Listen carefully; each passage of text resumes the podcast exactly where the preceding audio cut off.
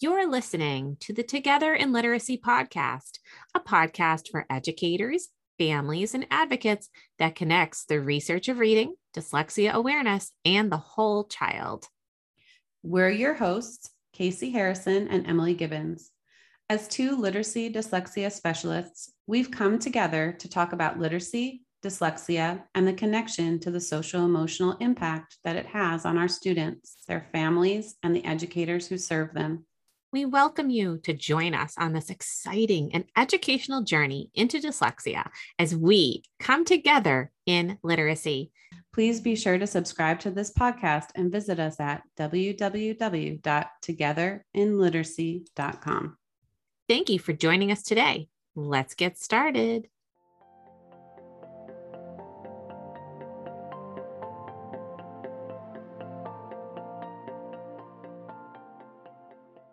Well, hello, everyone. We have an exciting episode. We're episode 13 of season two for the Together in Literacy podcast. And I'm here with Casey. Hi, Casey. Hi, everybody. She has um, been discussing so many exciting things with me going on in her life and, you know, as an educator. And oh, I look forward to having her share those with all of you. have some good planning sessions before we start recording. First, we always like to kick off with some feedback. Hooray for feedback.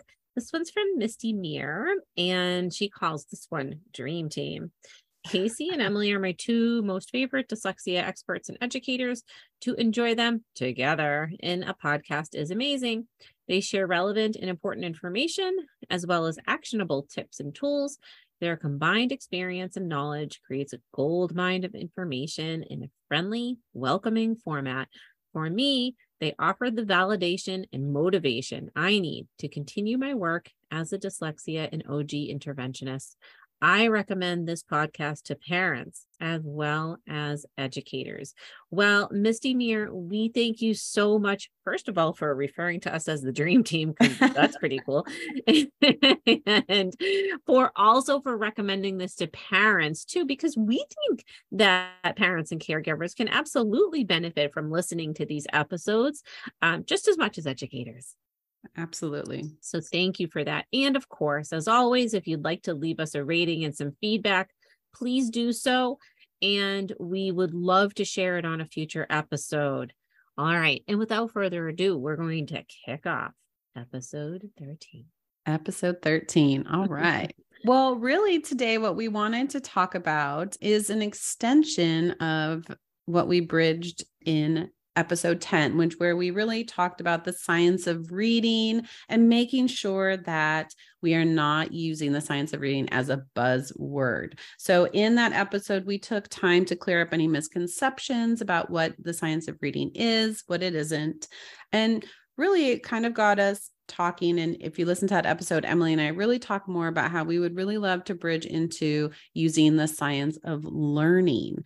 Because as we dig into the history of you know the science of reading we know that part of the reason for the movement was really eh, is rooted in our work with dyslexic learners our struggling learners and really advocating for better literacy instruction and so, you know, we have groups that are striving for change in our classrooms across the globe.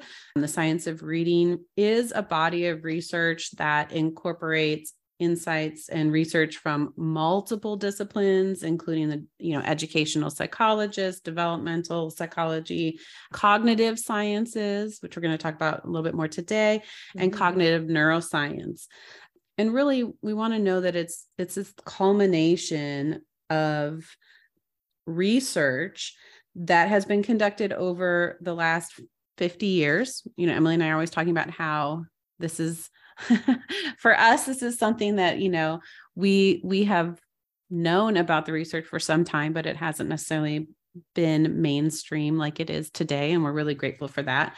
But i think it's important to also note that it that research is coming from thousands of studies across languages as well. So this really is a global conversation that we are having and so as we you know looked more closely at the science of reading we really we realized that there are some key components that could and should be seen across curriculums. And so really at the heart of science of reading it looks deeply at how we learn. And studying how we learn has always been a dynamic field of research. And at one time you know in our field we talked about constructivism as you know being considered the preferred approach for students to learn in the classroom but because our field is dynamic and we're looking at current research we know that there are shifts that have happened and that our current research right if we're looking at cognitive load theory it's really revealing that that is not to be the most effective. So with that shift really you know we're looking at furthering our scientific study our scientific knowledge and remembering that education is not a static field that we're always learning. And so today that's what we're going to be talking about. How can yeah. we advocate that shift of just focusing on solely the science of reading to the science of learning? And emily and i are going to we're going to explain some of the reasons why we really feel that this is beneficial to talk about and share some of the resources that you may want to consider for building your own knowledge base. And, you know, we'll try to present some reasons about why we're advocating for this shift to the science of learning. You may already be thinking about it. Mm-hmm. Personally, we think it should be on a t shirt. it's coming, Maybe Emily. It's coming. Now. So we're going to shift into a couple of parts here. We are going to talk about why we're advocating for this and who's going to benefit from it. Then we're going to talk about the key components, the main points that we feel are at the heart of the science of learning. Mm-hmm. And then we're going to wrap up with a list of books that we recommend you guys want to check out to increase your knowledge.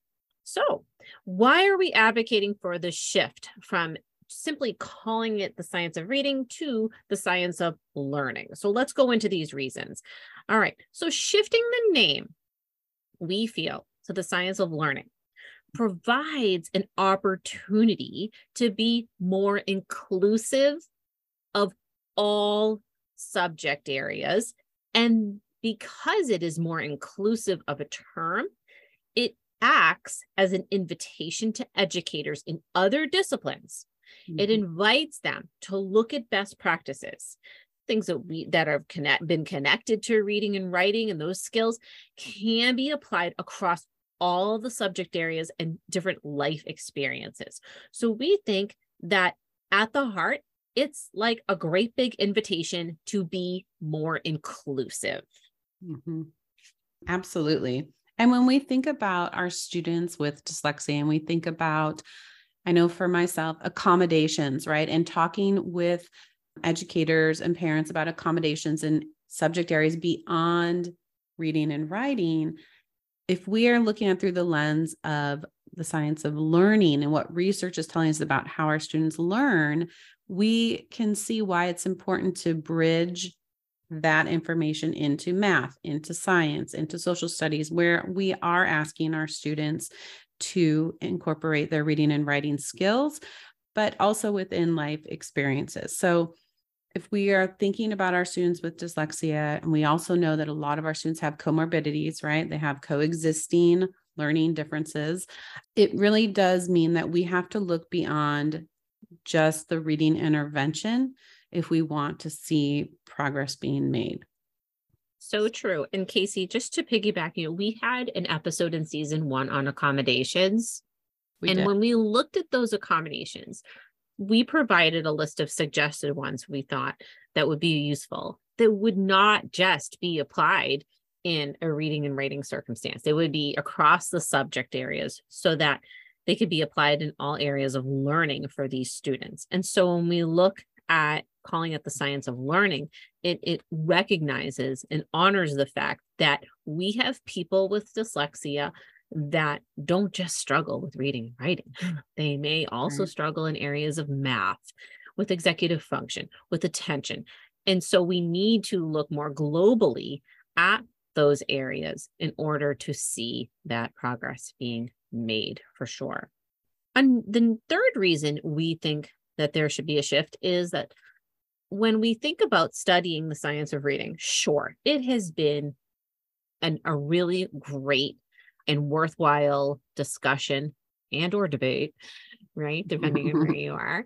But studying the science of learning, we think is just as worthwhile a discussion to have for all educators to have in order to drive change and to look more carefully, we think, at your school improvement plans. Mm-hmm. So, for instance, I am on a committee with my children's school, uh, just as a personal note, in which we are developing the school improvement plan over a five year period. It's a very lengthy project, but I feel very grateful and honored that I was chosen to be part of that process so that we realize that we can look at the way the students in my children's school are learning and the programs that we think will best support support them based on the most current research. So it, this science of learning discussion can be had across the entire faculty, the entire district. Everybody can be involved when it when we're talking about the science of learning. Absolutely. I love that, Emily. I love that you are part of that group. That's that's, that's going to be very powerful for, yeah. for the kids. So that's great. And you know, as Emily said, right, this isn't to take away. This is actually to increase how we're looking at the science of reading. What, you know, if we're if we remember that it's coming from this body of work, this body of research that's incorporating from these different disciplines. That means we can look at the other disciplines and think about how they are impacting other subject areas. You know, in the science of reading, we're always talking about explicit instruction, and that should be happening in our classrooms. We can, you know, take a step back and think, well, where else does explicit instruction make sense? In math and science, right? We want to make sure we're providing our students with the information that's needed to help them find success and understanding what that means for cognitive load and, and and things like that so it really is an invitation to find those commonalities and how we learn across the subject areas Absolutely. Yeah. And I love how we're referring to this as really an invitation and that mm-hmm. we're opening the doors up even wider, right? Yeah. And then our last reason that we feel we're advocating for the shift of the science of learning, we think about our focus. So we have really steered our focus on to the science of reading, and that had had numerous benefits. It had really shifted our discussion. It had pushed change. It continues to do so the science of reading discussion continues to be alive and well and thriving because we know there are plenty of schools that still need to get on board right let's face it mm-hmm. we, we know that that conversation isn't going to end but now if we are able to shift this conversation even more broadly to spread out the information about how all our learners are, are learning best you should be starting so that we aren't feeling like we're leaving students out. And that especially the ones that are struggling in other areas of reading and writing. So for instance the science of reading there was a misconception i think for a while that you know we were talking about putting in changes to help people with dyslexia when in fact this is helping the majority of the readers and learners in your classroom.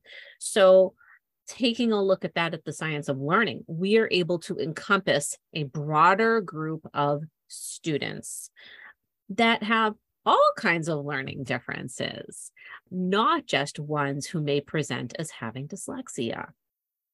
Right. And I think that's such an important point, Emily, that you made, right? About not leaving anyone out. And I think the more that we understand about how the brain learns, yes, how, how the brain learns to read, but also how the brain learns information, our working memory, our long-term memory, all of those things that that are being researched. And the more that we understand about that and how that impacts our instruction in the classroom it's it really is going to benefit all of our students. And as emily said right when we're looking at our reading scores and our focus was and is for emily and i especially working with our students with dyslexia but i think it's important also to note we can also have students with dyslexia that are gifted that are 2E, mm-hmm. that are twice exceptional. And what does that mean for their instruction? How do we honor their learning journey to make sure that we are nurturing their areas of giftedness while still working on addressing their areas of need. And I think all of that again comes back to being mindful of the research and what we know about learning. Right. And so I think at the heart of all of this is that by shifting to the science of learning, we are honoring that uh, the fact that we have diverse learning mm-hmm. happening in our schools across the board and that we are looking globally at ways to help all children and not just in areas of uh, reading and writing. As we shift into part two of this discussion today, so we were talking about, you know, who does this benefit? Can benefit everybody, right? Mm-hmm. And why we're advocating it when we start to name off our key points, I apologize because we kind of have a lot of them because that's how Casey and I roll. We end up just going on and on. And then we realize, oh gosh, maybe this should have been two episodes, but whatever. it's one episode. so we have key points that we want to highlight. And that is, these are the things that we feel our learners need to be successful. And we've applied these key points to the science of reading. So you may be thinking, okay, yeah, I've heard these when we're talking about the science of reading. But what we want you to do is we're prompting you as you listen, we'd like you to envision how this will look in classrooms in other subject areas and how it will benefit children in, in those classrooms in the different subject areas. So we're talking about math, content like science, social studies, all of that history. So we'll get into these points in just a minute, but just sort of try to imagine outside of the realm of your literacy block here or however you use that time in your classroom and see how it can be applied elsewhere. Right. Okay. Yeah, I think the first one, you know, that we wanted to touch on is setting lessons up that are going to promote for that gradual release of responsibility. That is not unique to reading instruction and is certainly a key component of reading instruction, but you can apply the gradual release of responsibility across your subject area. So, in season one, episode 10, Emily and I have a whole episode dedicated to the gradual release of responsibility and what that looks like and what's that what that means. But I really think that that is such an important piece for setting students up for success, whether you're teaching math, reading, science, whatever your subject area is.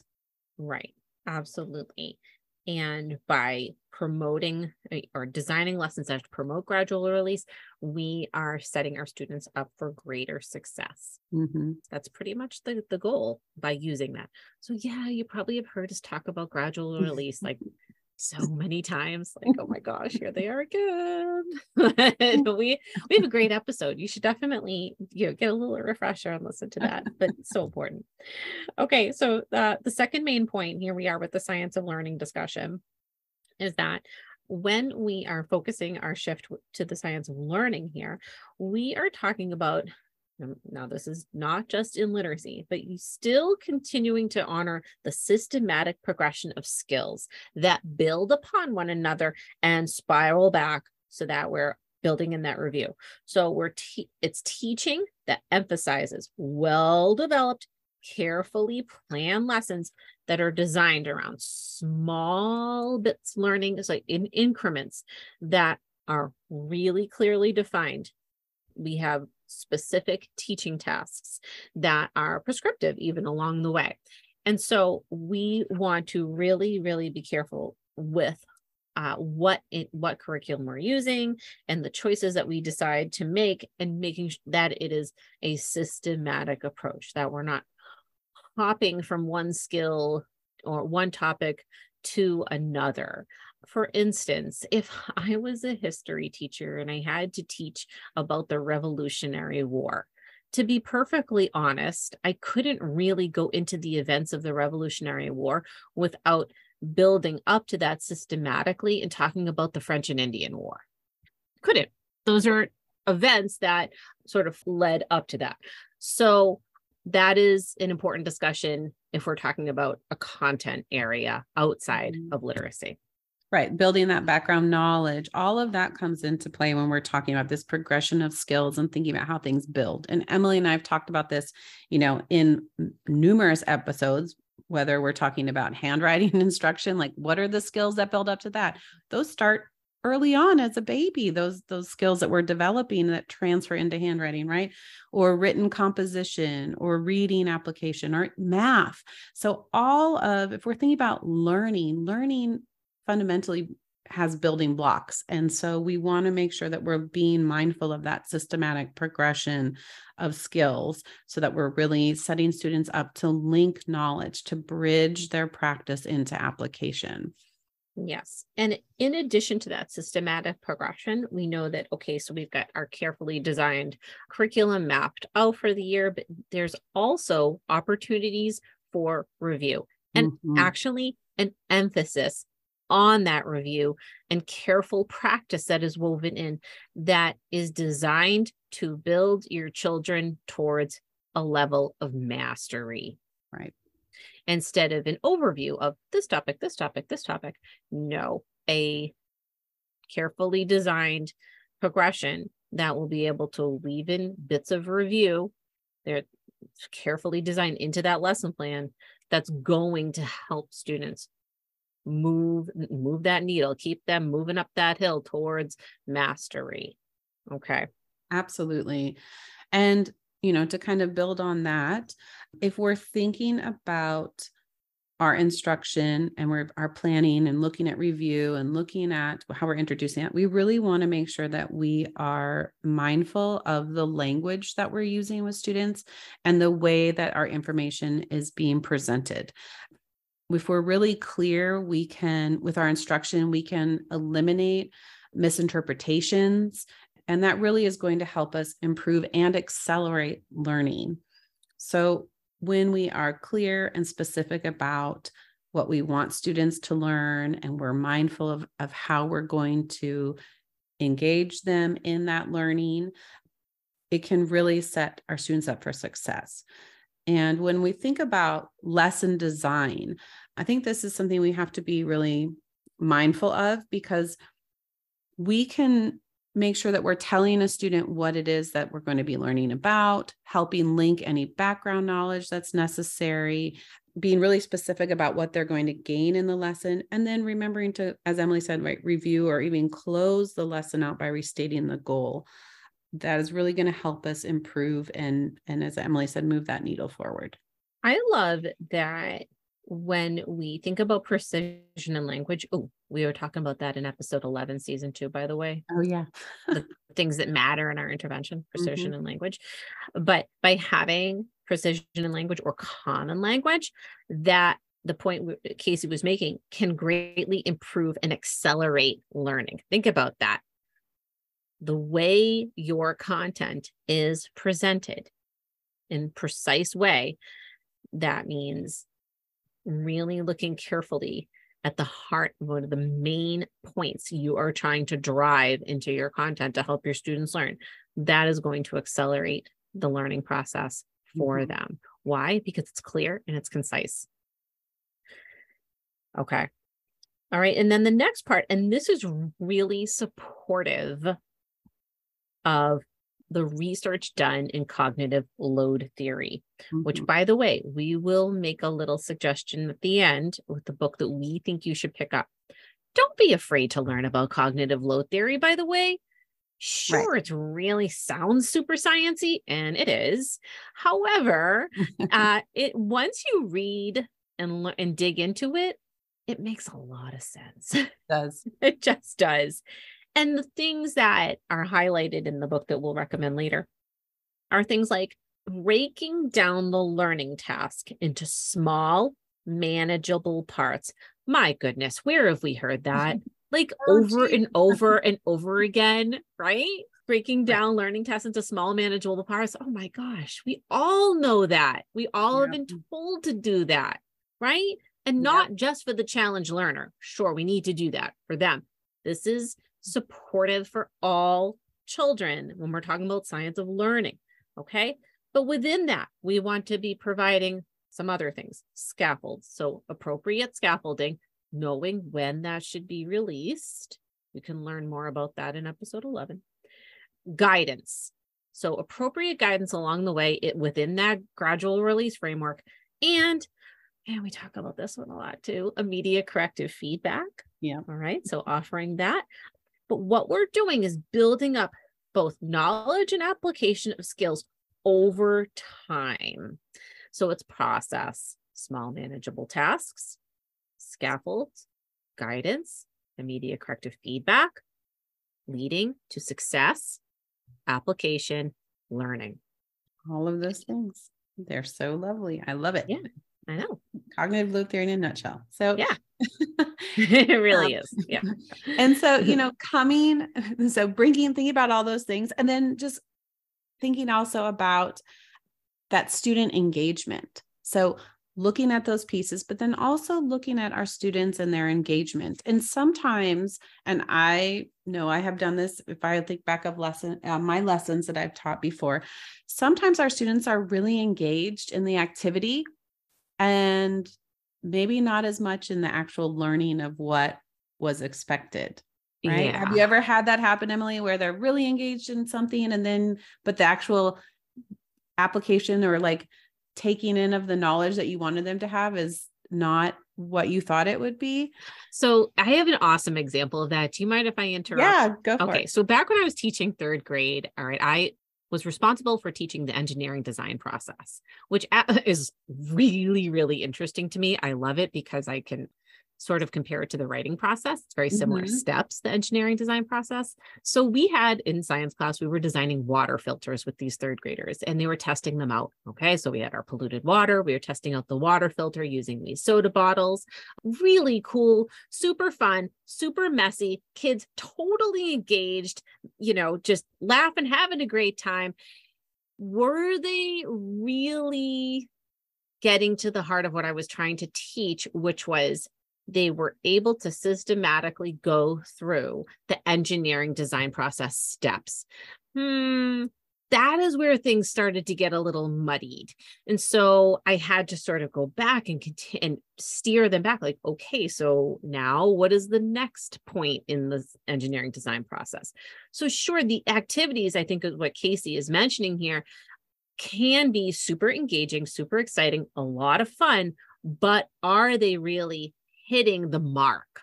Sorry, Casey, that was my example. No, that's a perfect example. And I love that you brought that up because you're exactly right. When we are thinking about this, we need to understand that students can be really active in their work without loving actually it. learning the key concepts. right. Right. So right that that leaves us with the we have to be very mindful of instruction, right? And so we have to kind of ask ourselves these questions, right? Like are we providing too much busyness of an activity, maybe solving problems without learning at the level that's needed to transfer that knowledge to their new learning, right? We're always looking at moving learning forward. So, mm. are we perhaps having students doing activities that are just solely for busyness, or are they only able to, to solve those specific problems, but not understand the concept behind it to, to apply it to new learning? You know, we can ask ourselves are we engaging students in activities where they're executing the instructions but it is maybe so taxing to do so that their mental capacity is effectively exhausted which would leave little ability left to notice maybe patterns orthographic patterns or patterns in math or whatever it is that they're learning.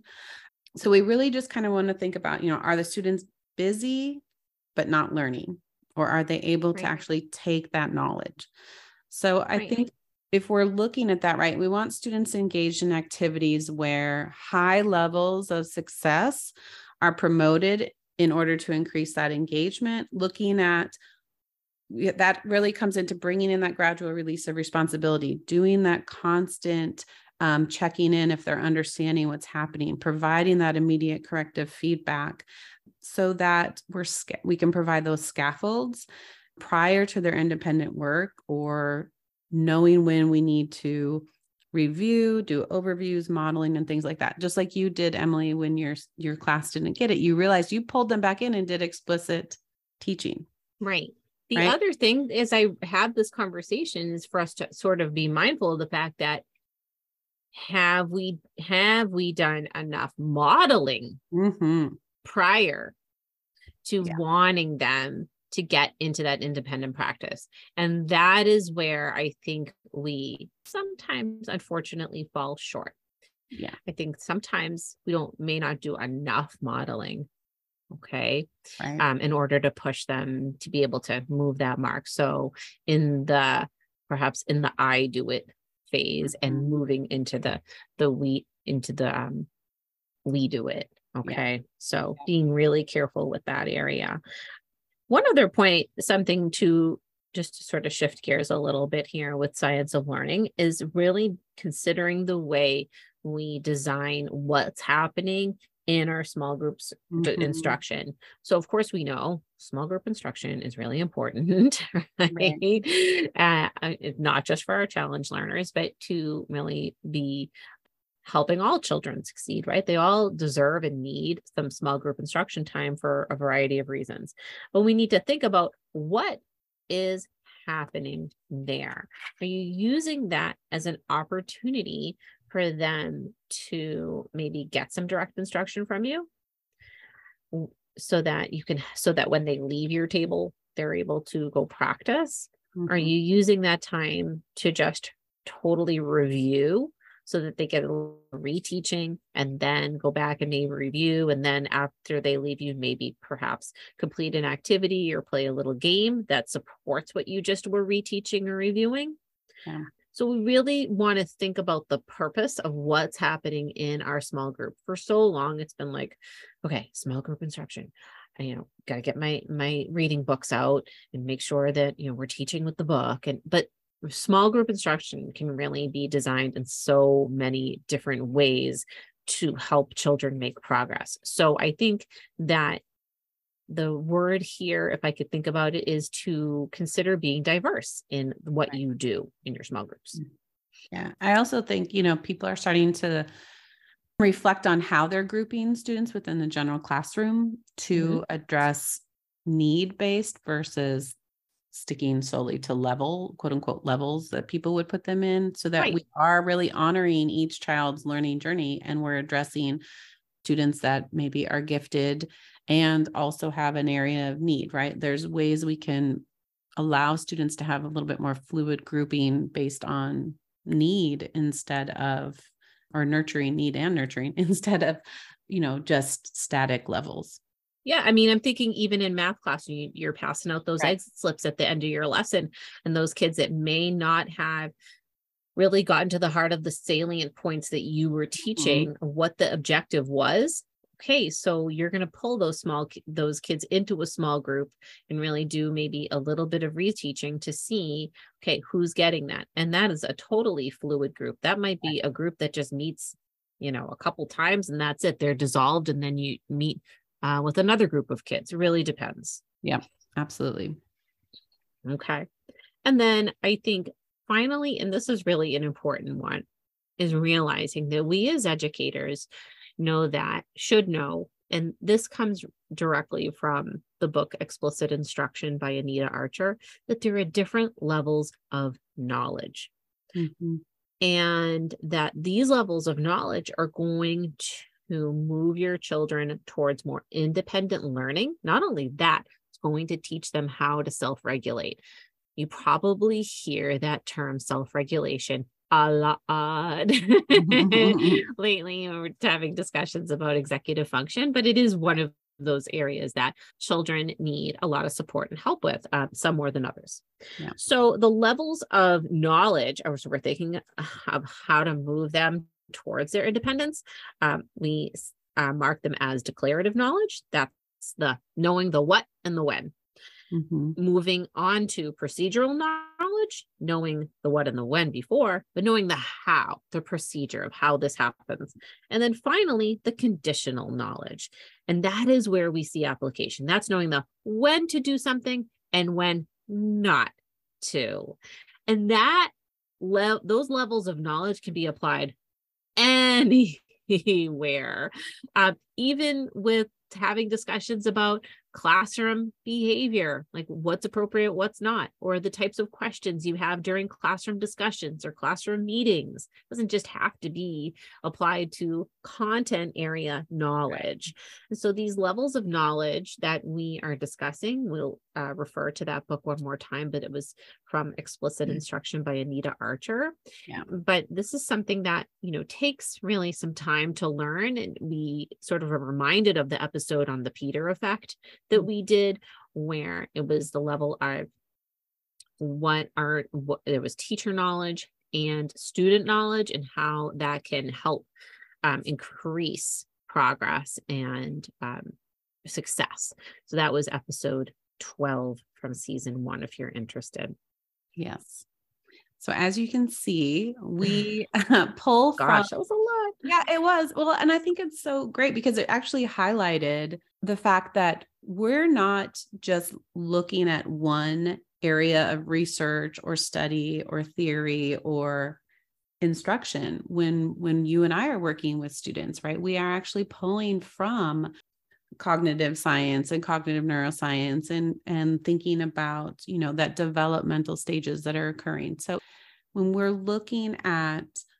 what it is that we are asking our teachers to do and and really honing our craft digging into the science of learning is really necessary so we mm-hmm. want to recommend some resources that we both find to be very helpful and that you may as well all right, So I, will go with the first one. All right, so the first one that we're recommending is by Stanislas Dehaene, and you might recall that author's name when he had written the book Reading in the Brain. Mm-hmm. Uh, so all on the science of reading, but he wrote a book called How We Learn. Yeah. Why brains learn better than any machine for now. little caveat, right? So we uh, so what Dehaene has done in this book is really look very scientifically at brain research and and how the things that we can do to enhance learning and memory and really at any age. So this is once again based on the latest research brain research out there in neurobiology and cognition. So we really think that this is a worthwhile read, especially if you had read his book Reading in the Brain. I read How We Learn, Casey, gosh, like right when it came yeah, out. Um, I'm looking at the copyright. So that was 2020. So yeah, I gosh, I remember reading it then. So um it was it was great. So sure, anything by this author is going to be a, a deep dive. It's going mm-hmm. to be a mm-hmm. deep read, but definitely worthwhile if we're talking about the science of learning. Okay. Yeah. Another one, and I know Emily already mentioned it, but it is explicit instruction, effective and efficient teaching. What works for our learners? And that's by Anita Archer. And I have to say, I adore all the work that Anita Archer does. And I really feel like both Anita Archer and also Dr. Engelmann, who was the person who he founded the direct instruction model. Those were two educators that I found early on in my teaching career, and I feel have really kind of forged my own journey. So anything by Anita Archer, I find to be amazing, and Dr. Engelmann is amazing as well. But this book by Anita Archer is an easy read. I think it's really meaningful. I think every teacher should should read it. So right. And this is a book that was specifically written to be used yeah. Uh, any grade level, any content area. Mm-hmm. So when we're talking about science of learning here, explicit instruction is definitely something that you want a copy of Absolutely. for sure. Yes. All right. The next one in our list is think of it like a little handy pocket guide yes. to cognitive load theory. Absolutely. So this title is called A Little Guide for Teachers: Cognitive Load Theory and it's by Greg Ashman. This book I'm holding it in my hand right now is very small. It's only gosh I have it as well. It's like It's 70 like- pages, maybe 60. It's only like 63, 64 pages long. And think of it as just like cognitive load theory in your back pocket.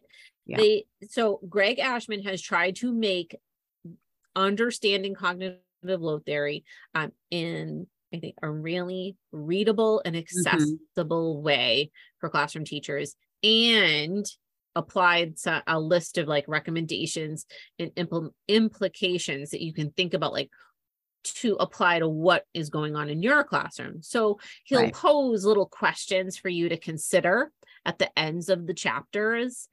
And he also provides a lot of good examples. Yeah, I was just going to say Um, that. The yeah. examples are great. So I found myself underlining, highlighting a lot of little parts in this book. Quick read. So Yeah. it won't take you very long. But if you are just starting your pathway or not to understanding cognitive load theory to be able to explain, you definitely want to pick that one up. I Yeah, and it. it's teacher friendly language too. It's not Very. so jargon heavy. So Yeah. I don't have this next book, Emily, so I'm going to let Oh. I could talk about this one too. Okay, so the next one is called NeuroTeach: Brain Science and the Future of Education. Mm, This is by Glenn Whitman and Ian Kelleher. I threw this in here because the authors are really inviting. They're calling on educators to really look at the way the brain learns. And they recognize that this is sort of a hole in our understanding when we think about our teacher training. How many of us really studied how the brain learns when we were becoming classroom teachers? Probably not very many of us. So the authors try to make this once again very accessible, going through um, the brain research, you know, the latest brain research of how um, we learn best and how to apply really the research uh, into the classroom setting. So I just think another book to just have in your arsenal of science of learning materials. It's just one more thing. I'm going to get All that one. And once again, very, very readable, written for educators. So pick that one up. Great. And, And the one. last book that we recommended, I know it's one that we've mentioned before, but it is called Make It Stick The Science of Successful Learning. And it is by Peter Brown, Henry Roediger, and Mark McDaniel. And this is really a book that draws on um, recent discoveries in cognitive psychology and other disciplines to really offer some concrete techniques for becoming more productive learners. So that is a good one as well. Great discussions on spaced repetitions too. Yeah. Casey, we were talking about make it stick. Gosh, which episode was that? Was that the one on games?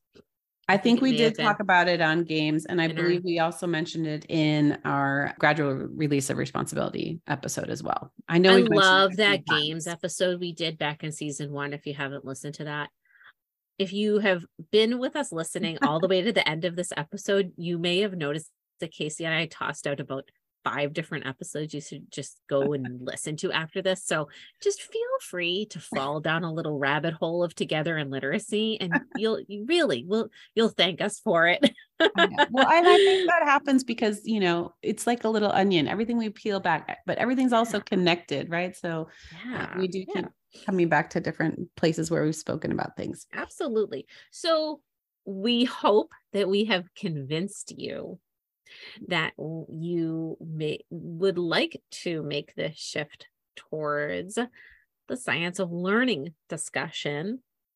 Okay. And spreading that far and wide while continuing to honor the pathway that the science of reading has created for all of us.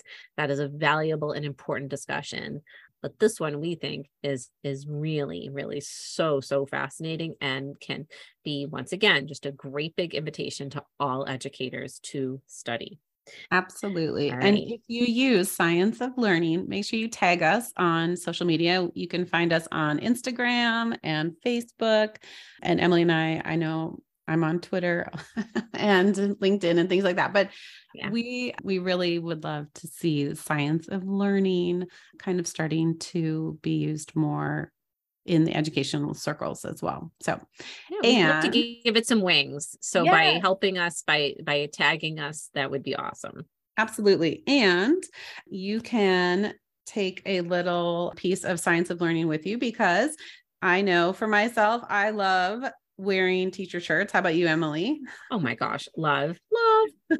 So we have added Together in Literacy shirts and merchandise, and it will also have Science of Learning shirts to our website. So if you would like to get a shirt that promotes the science of learning together in literacy, you can find the link here in the show notes and also on our website.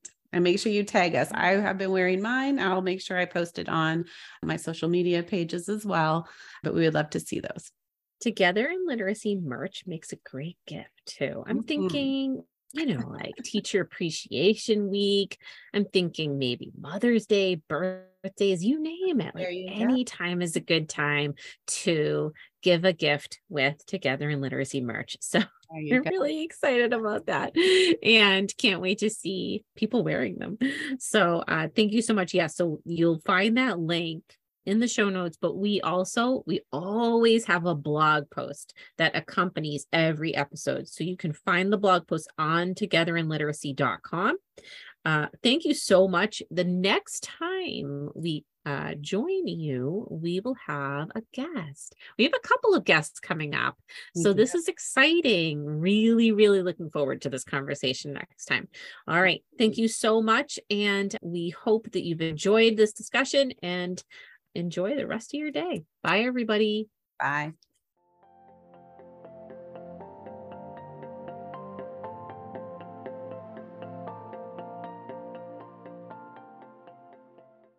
Thank you so much for tuning in to the Together in Literacy podcast today.